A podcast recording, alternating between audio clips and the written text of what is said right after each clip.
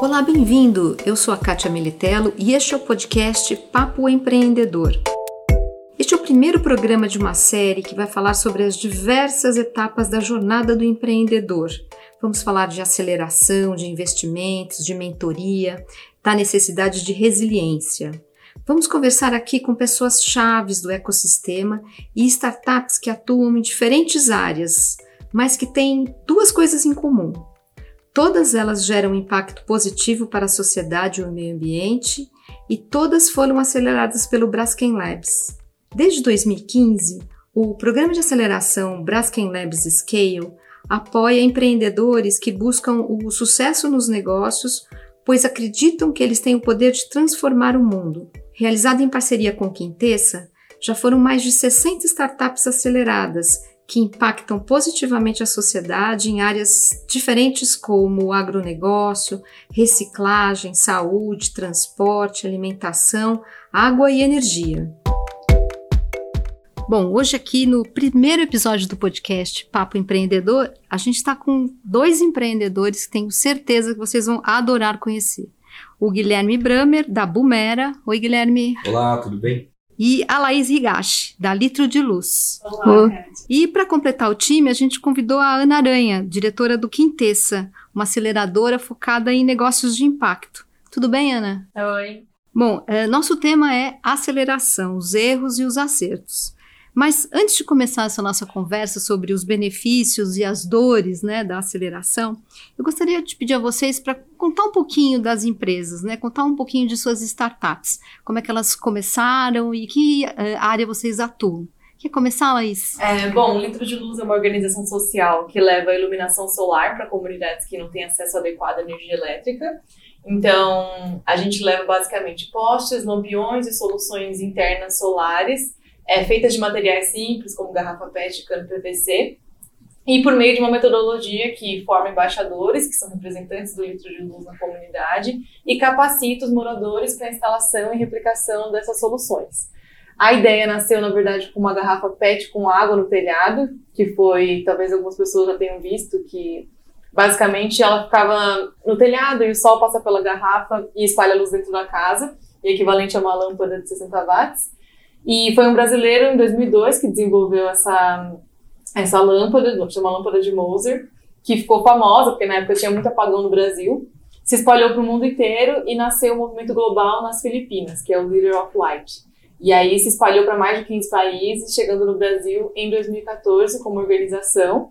E hoje a gente está é, no Brasil todo, mas com equipes em seis cidades é, no Brasil, e impactando as pessoas por meio dessa iluminação. E quantas pessoas já participaram do, do programa aqui no Brasil? A gente impactou diretamente mais de 13 mil pessoas, e aí são desde comunidades é, ribeirinhas, quilombolas, indígenas, é, rurais e urbanas, do norte ao sul do país. E Guilherme, é, você é um engenheiro de materiais, né? Como é que surgiu essa ideia, né? De quando você viu uma quantidade imensa de coisas sendo desperdiçadas, indo para o lixo, é, como é que você pensou em mudar essa situação com, com a Bumera, né? Como é que foi? Como é que começou tudo isso? Eu vinha trabalhando na minha carreira na, em grandes indústrias de matéria-prima, desde plástico, papel, aço, alumínio, é, para minha formação de engenharia de materiais e quando eu comecei a impactar pelo volume de material que era descartado tanto na indústria quanto fora dela depois do, consumo. A gente aprende na faculdade de engenharia de materiais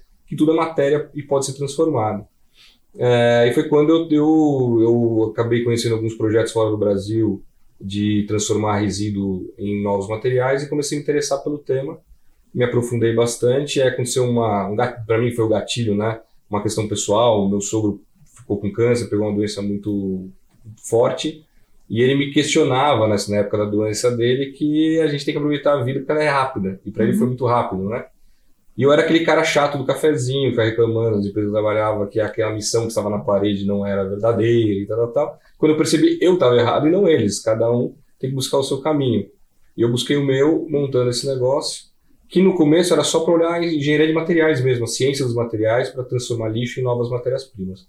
Foi até quando eu eu conheci a primeira cooperativa na minha vida, cooperativa de catadores. E eu falei, nossa, não é só materiais. É, é, juntar engenharia de materiais com impacto social, porque ainda no século XXI a gente tem pessoas que, que vivem da coleta diária de resíduos, com um sorriso no rosto, pagando a faculdade dos filhos, a comida dos filhos, e feliz pra caramba, vivendo num ambiente extremamente é, complicado de se viver ainda é, num país como o nosso, né, que tem tanta desigualdade. Então a ideia foi unir as duas coisas, né? A gente chama de ciência com consciência, porque a gente entende o impacto que uma ciência mal feita pode ter na sociedade. Então a gente se preocupa muito com isso. Então desde o começo a gente teve laboratório dentro da universidade, etc. Com as cooperativas de catadores. Então a gente faz toda a gestão de resíduos no Brasil inteiro através dos catadores é, das, das mais de 200 cooperativas que a gente trabalha juntos. Então a gente no começo, lá sete anos atrás, até conta bancária a gente abriu com as cooperativas, que elas não tinham nem crédito em banco, o banco não acreditavam nelas, e a gente deu a cara e, e foi fiador de algumas cooperativas para, ó, sem nota fiscal eles não vão conseguir vender para a gente, não vão conseguir vender para os nossos parceiros. E hoje já tem parceiros coletando material para Bumera com caminhão, com esteira, prensa, tudo automatizado, uniforme. Quer dizer, então a gente está vendo essa transformação acontecer. Uhum. Então a uhum. Bumera hoje é uma grande união entre ciência dos materiais com o negócio social trazendo as cooperativas como atores protagonistas desse processo. Uhum. Quantos são hoje os catadores que trabalham com vocês? Hoje são 8 mil cooperados que estão sendo impactados por nossos projetos. A, da equipe da Bumera, hoje nós temos 150 pessoas. Uhum. Começou eu e uma assistente é, em cima de uma sobreloja em Moema.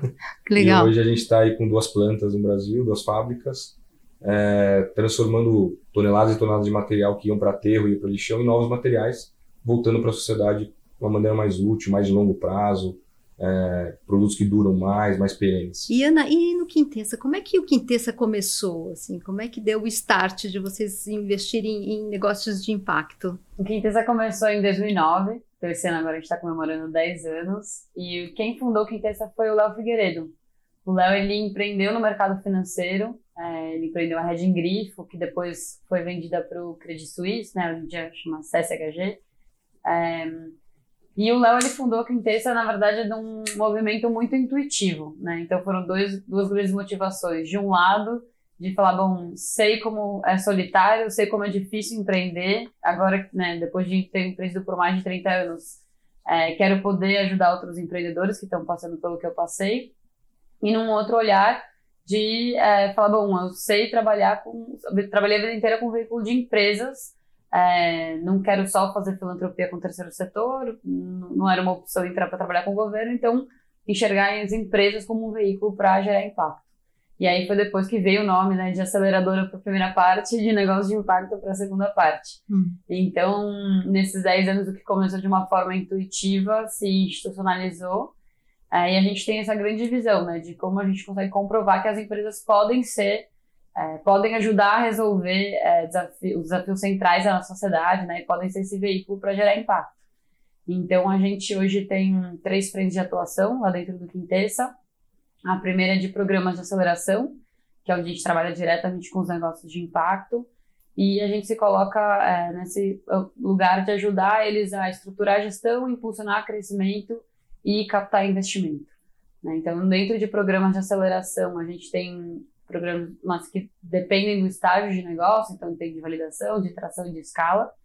E aí muito nessa num lugar de como a gente conseguir ser relevante para que eles se tornem grandes cases de negócios de impacto. A segunda frente que é de assessoria para captação de investimento, que tem a ver com ajudar eles a trazer capital para fazer esse grande movimento de escala.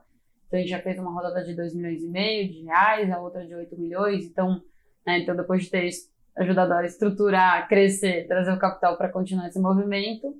E o terceiro pilar que é de programas em parceria, que a gente tem ajudado outras marcas, então grandes empresas e institutos e fundações que querem se aproximar do campo, seja um viés mais de inovação, de novos negócios, ou uma pegada mais de sustentabilidade, de responsabilidade social corporativa, mas é, ajudar então a entender o que é o objetivo, é o que, que vai ser proposta para o empreendedor montar esse programa e rodar esse programa. Então, um dos exemplos, né, que até estamos aqui hoje dentro desse contexto é o programa do Braskem Labs, que a gente está rodando esse ano, e que vai muito nessa linha, de como ajudar também as grandes empresas a participarem desse ecossistema. E, Guilherme, a gente sabe que é, empreender não é fácil, né? Escalar, é, depois lidar com o crescimento e depois lidar com a gestão do negócio, né? Vocês passaram por várias etapas na Bumera até chegar ao que vocês são hoje. Vocês têm duas fábricas, né? Uhum. Mais de 100 pessoas, né? uhum. né? Então, é, como é que foi, assim, participar de um programa de aceleração te ajudou nisso? É, como é que vocês, como é que foi a sua experiência, né, com o Quintessa e depois com o Braskem Labs? Bom, eu tinha, como meu histórico como profissional, eu tinha passado por grandes empresas e as grandes empresas difícil, é muito difícil usar conselho para decisões menores. Você, também você tem muitas consultorias grandes ajudando para um, uma visão estratégica mais de longo prazo, mas você usa pouco consultoria, pelo menos na minha época, usava pouco consultoria para ajudar você a tomar decisões em tamanhos menores. E eu desconhecia o conceito de aceleração até então. Fui tocando a vida como eu achava que tinha que ser. Uhum. E aí foi quando eu deparei com, com a Quintessa. Né? Então, foi fundamental para mim naquele momento. Eu estava num momento de inflexão do negócio. Onde é que eu, para onde eu ia, né? Então, no meu caso específico lá, o tema que a gente escolheu para a seleção era planejamento estratégico, gestão de pessoas e processos. Foi o, os três pontos que a gente focou bastante lá. Uhum. É, e a gente tinha tomado a decisão de escala, eu precisava escalar. Eu sempre te, eu tive essa vontade de lixo tem todo lugar, cooperativa tem em todos os países em desenvolvimento, é, pobreza, esse tipo de coisa, e a forma de pensar linearmente produto também é, continua em qualquer país, ou seja, extrai recursos, faz produto e joga fora. Né? Então, eu entendo que o nosso papel pode ser global, a gente pode ter uma contribuição para mudar a forma de pensamento. E aí eu me deparei com a aceleração, que até então desconhecia.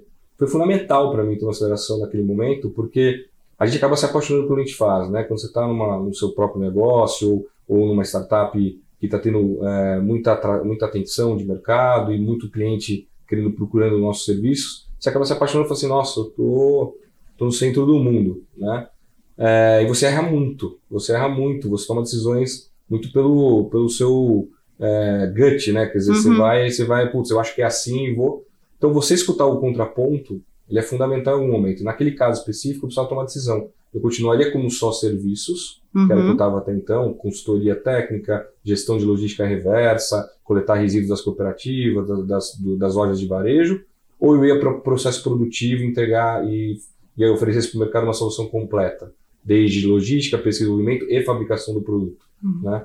E eu estava querendo uma ajuda nesse momento, e tive essa ajuda naquele momento. O mentor escolhido foi um cara é, fundamental para a gente, isso foi muito importante para mim na, na mentoria, você ter uma boa química com quem vai ser seu mentor.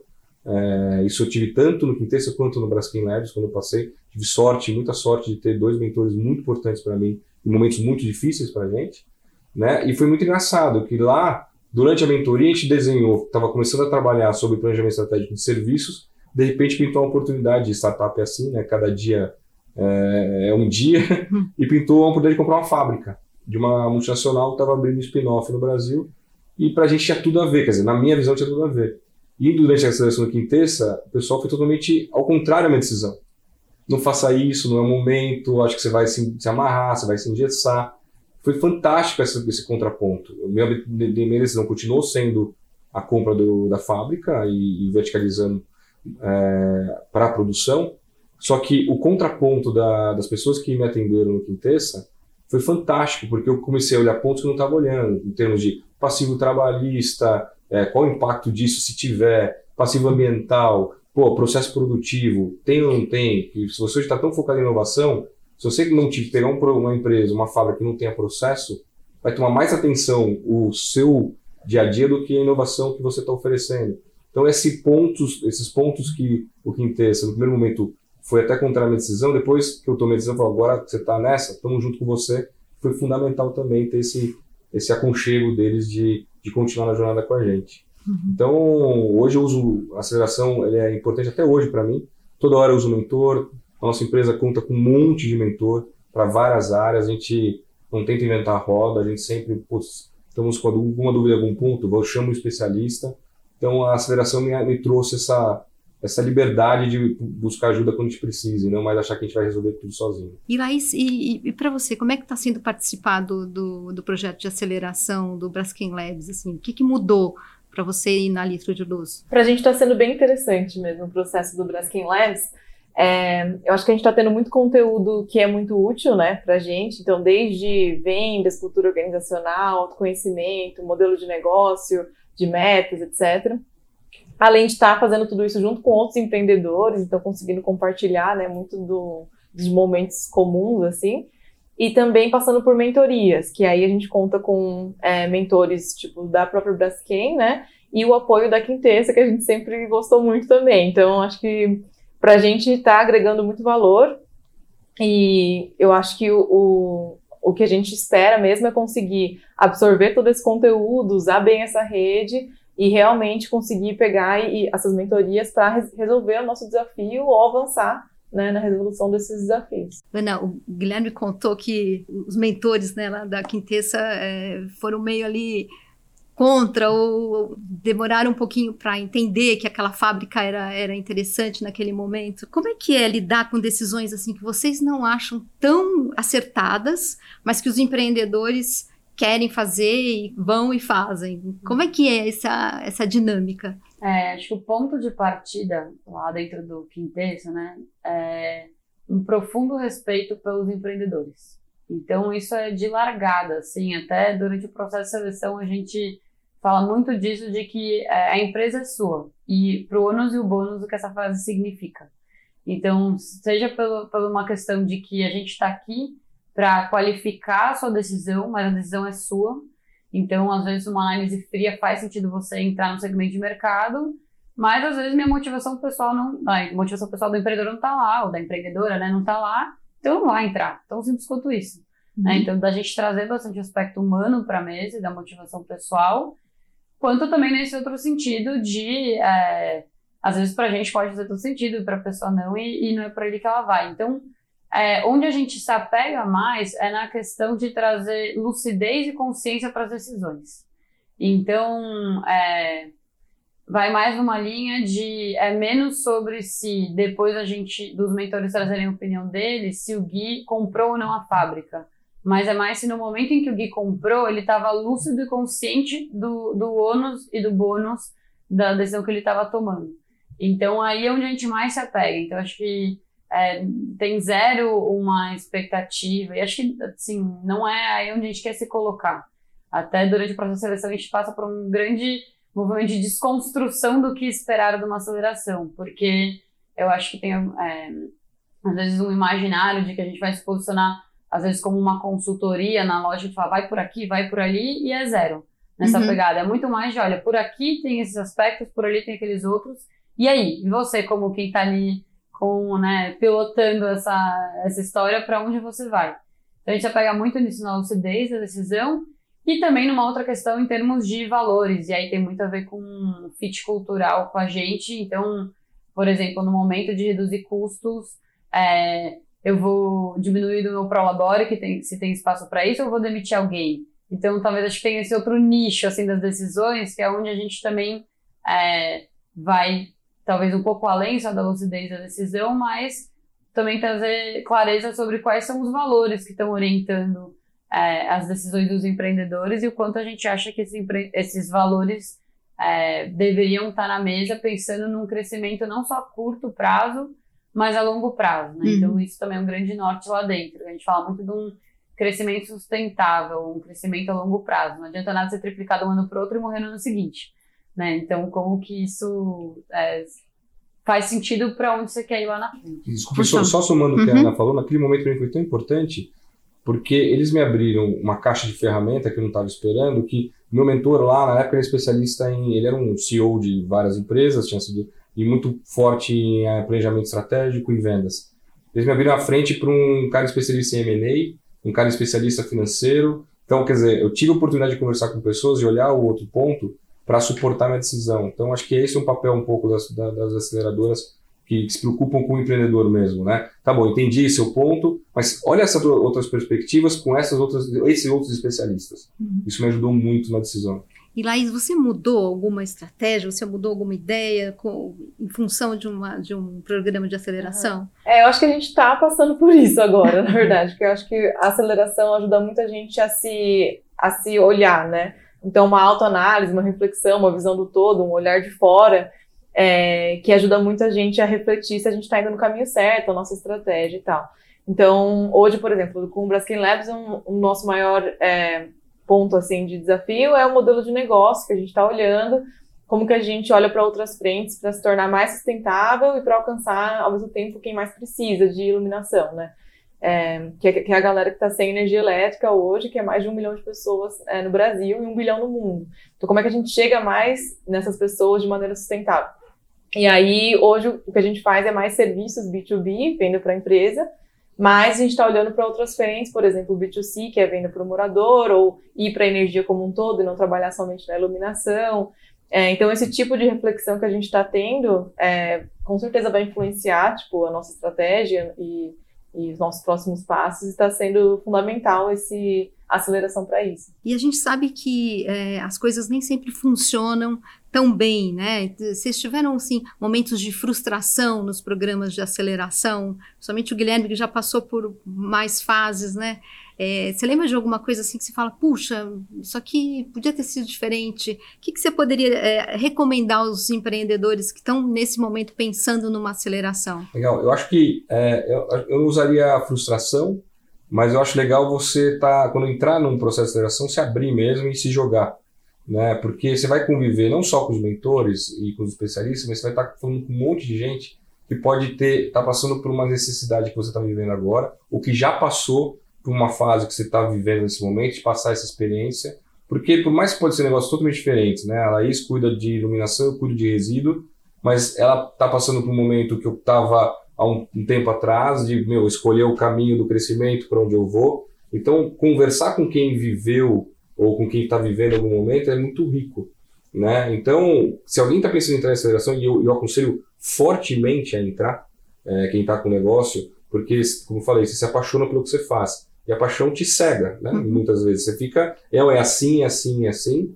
E usar essas, essas acelerações, obviamente escolher, porque tem muito para aceleração hoje em dia. Acho que tem que escolher a dedo também, ver o que faz sentido para você, as pessoas que estão por trás, como é que, como é que é qual é o método, com é a forma que a pessoa trabalha, com a, que a aceleradora eh, trabalha, é, enfim, acho que tem esse cuidado aí é, de escolher para quem, porque o dinheiro é curto, né? E e boas acelerações, você tem o custo de aceleração, quer dizer, é, tudo isso tem que ser colocado na mesa para tomar decisão, mas se decidir entrar, e eu aconselho entrar, é, se jogar mesmo e estar tá aberto a críticas e tal.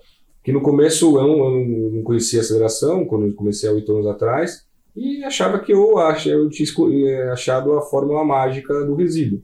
Né? E não, não, cada dia você aprende que você está errado você acha que no primeiro momento com a cooperativa, nós, quando vê aquela situação, ixi, com a experiência que a gente tem de gestão, a gente vai dar um banho uhum. né, de aula para esse pessoal. Você sai, a primeira vez que a gente sai, você sai de lá chorando, emocionado. O cara te dá uma aula de, de, de como viver na escassez é, e conseguir fazer o sustento da família daquele jeito. Então, então é, muito, é muito dinâmico o mundo de startup. Né? E usar a aceleração para te ajudar, é, por isso que eu não falo frustração, muito pelo contrário, acho que tem que procurar sim, porque é uma boa terapia. ah, muito legal. E Ana, que, é, como é que você é, percebe as startups antes e depois da aceleração? Como é que é essa mudança? Eu vou pegar um gancho que o Gui falou para responder, porque eu acho que a, a resposta do como é o antes e o depois, depois depende muito desses aspectos, né? Então, eu acho que um tem esses aspectos que o Gui trouxe, assim, da própria dedicação dos empreendedores para o programa. É, então, quando você fala de frustração, a gente já teve acelerações que a gente chegou para os empreendedores e falou: olha, a gente não quer mais continuar. Ah, é? Não está dando certo. E se o Quintesse existe para fomentar os negócios de impacto, a última coisa que a gente pode fazer é atrapalhar eles. Então, a gente não está dando certo, a gente não está gostando do programa, a gente acha que você não está aproveitando e não faz mais sentido. E o que levou a gente a fazer isso, né? E aí, trazendo um pouco do tom da pergunta, eu acho que tem a ver com uma questão de dedicação, né? Então, puxa, se é um programa que vai olhar para, no nosso caso, né? Vai olhar para a estratégia do negócio, vai olhar para a gestão de pessoas, vai olhar para comercial. E o nosso programa ainda é personalizado, então tem um super alinhamento no início do, com os empreendedores de o que é prioridade aqui. É, tem vezes que a gente vê os empreendedores olhando para outras pautas que não é que não faz sentido para a gente, não faz sentido para o negócio porque eles pactuaram entre os sócios, né? Então, isso da dedicação é um aspecto importante. E isso que o Guilherme trouxe, que é, tem até um termo que se fala muito no setor, que é a pessoa ser coachable. Que na verdade tem a ver com a pessoa, ela é um mix, né? Dela ser humilde, dela ter abertura para ouvir opinião externa, dela querer ajuda externa, dela depois que houve um feedback, conseguir ouvir, né, absorver esse feedback e repensar a partir dele. Então, isso também é muito importante, porque quando o programa não funciona é quando a, as pessoas estão numa postura mais defensiva ou com receio de, de se abrir. E os melhores programas são os programas que partem de uma relação de confiança e transparência pura, assim, de que a gente está aqui para fazer a história dar certo. Então, somos alinhados, não estamos do outro lado, cada um do lado da mesa, né? E aí, o segundo eixo de resposta tem a ver com a proposta de valor da aceleração. Então, ter uma aceleração hoje está completamente esvaziado, né? A gente lá no Quintessa, inclusive, tem sofrido com isso, porque. Por quê? A gente, o cúmulo do cúmulo, uma vez, foi quando a gente recebeu um e-mail, a gente tinha mandado um e-mail para um, para os empreendedores, convidando eles para a gente conversar, né, para eles entrarem no nosso processo de seleção. E o e-mail dizia: é, Obrigada, não estamos buscando aceleração agora, estamos focados em estruturar e crescer o nosso negócio. Gente, oi? Como assim?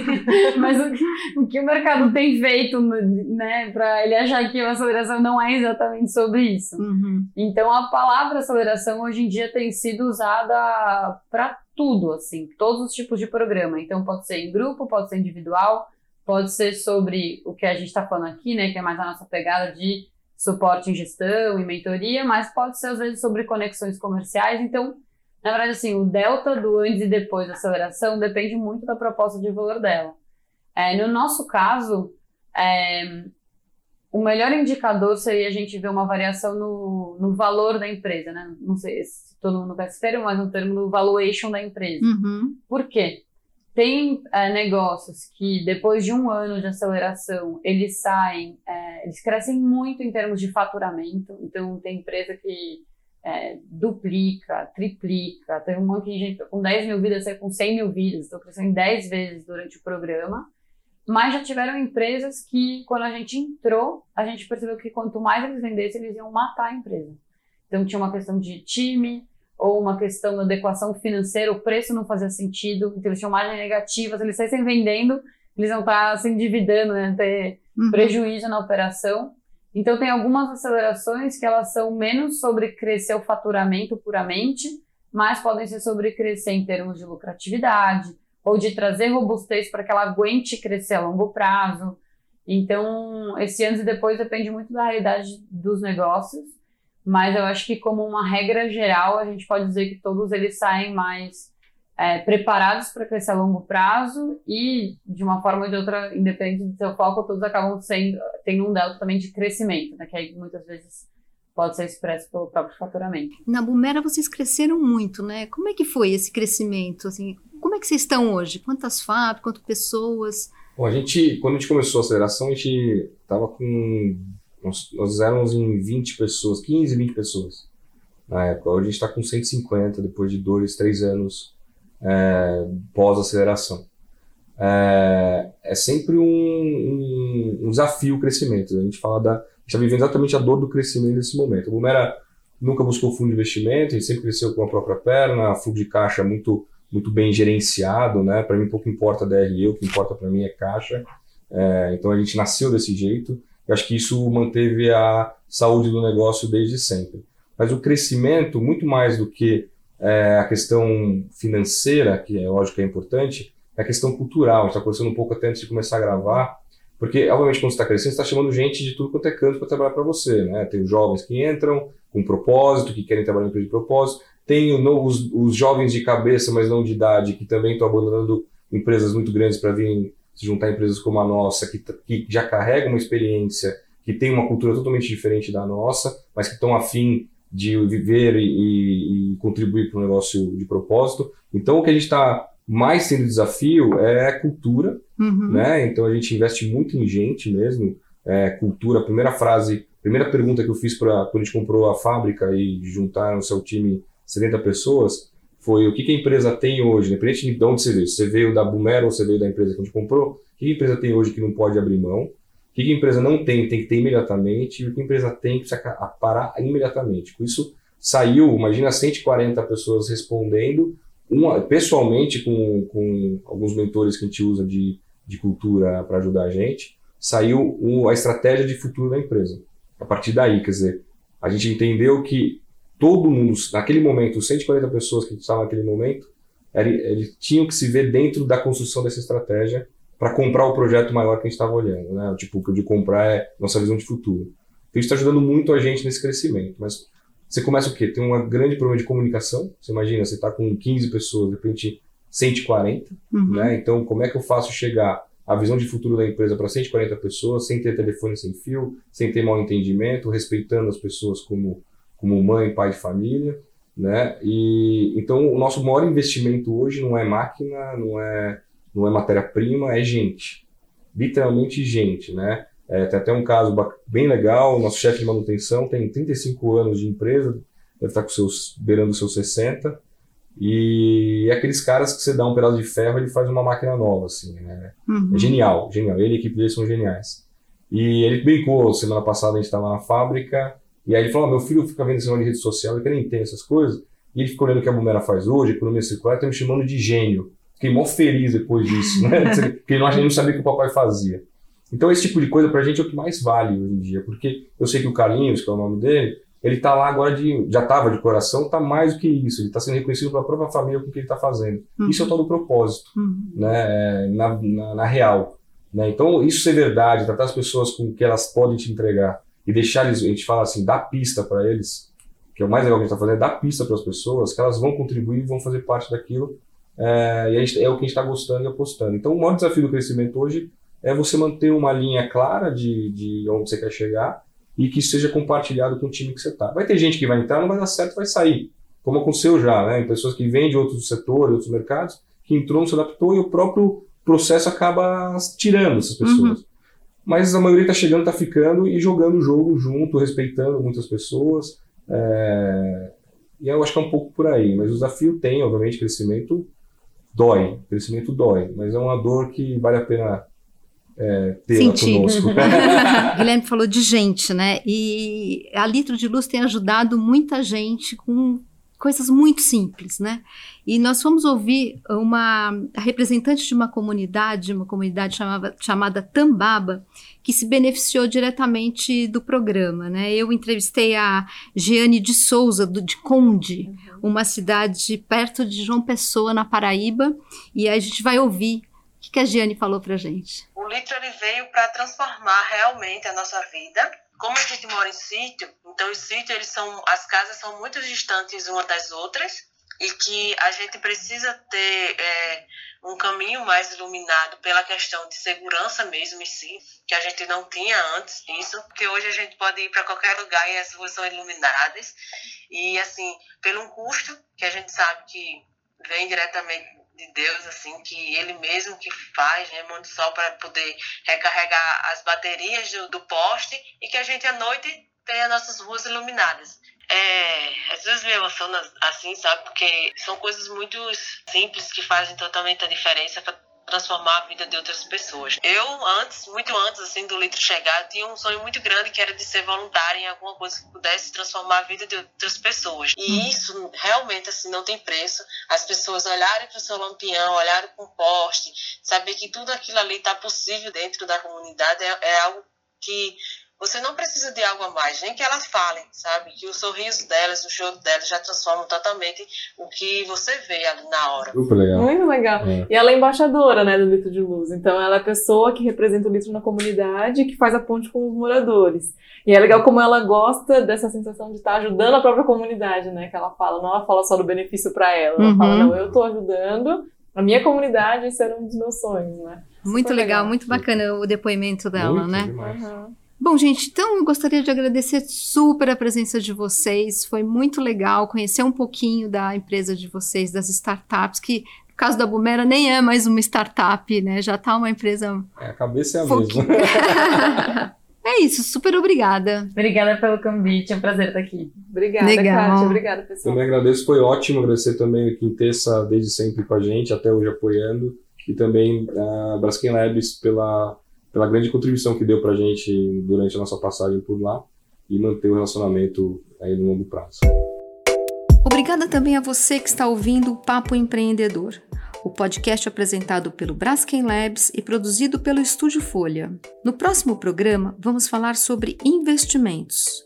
Em que momento as startups devem correr atrás do investimento? Quer saber mais sobre o programa de aceleração do Braskem Labs? Acesse braskenlabs.com. Lá você encontra tudo sobre o programa e as startups aceleradas. Eu sou a Kátia Militello e este é o podcast Papo Empreendedor. Até o próximo!